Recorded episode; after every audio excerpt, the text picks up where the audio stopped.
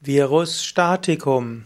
Virus staticum, auch Virostaticum genannt, ist ein Stoff, der die Vermehrung von Viren aufhält.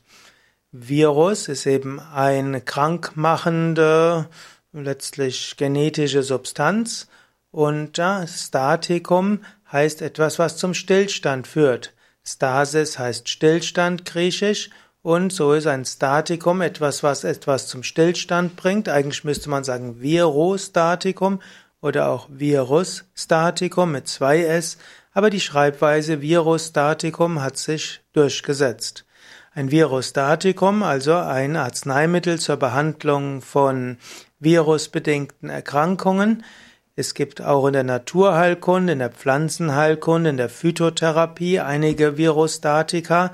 Dazu gehört zum Beispiel Echinacea, dazu gehört auch die Süßholzwurzel, dazu gehört auch Wasserdost und dazu gehört auch sogenannte Aristolochia clematis.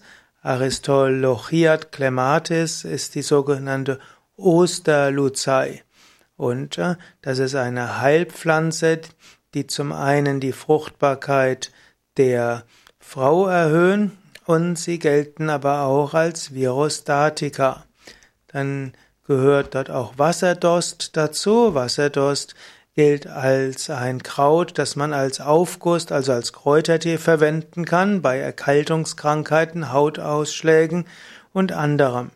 Wasserdost ist ein wirksames Antiinfektivum und es gibt Hinwe einige Hinweise, dass Wasserdost auch bei Viruserkrankungen helfen kann.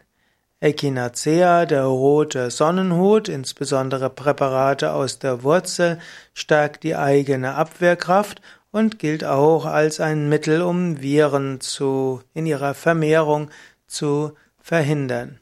Es gibt noch einige andere naturheilkundliche Mittel, die helfen können gegen Viruserkrankungen und es gibt inzwischen auch in der Schulmedizin eine Reihe von Virostatika, die helfen sollen gegen Viruserkrankungen. Leider gibt es bis heute eben kein Virostatikum, das gegen die einfachen Erkältungskrankheiten helfen können, und auch gegen Grippe gibt es nicht wirklich ein wirkungsvolles Virostatikum.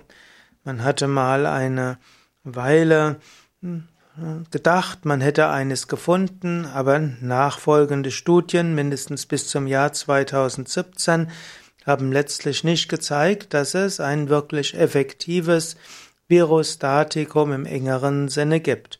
Und so ist man weiter auf naturheilkundliche Mittel angewiesen, vielleicht auch glücklicherweise.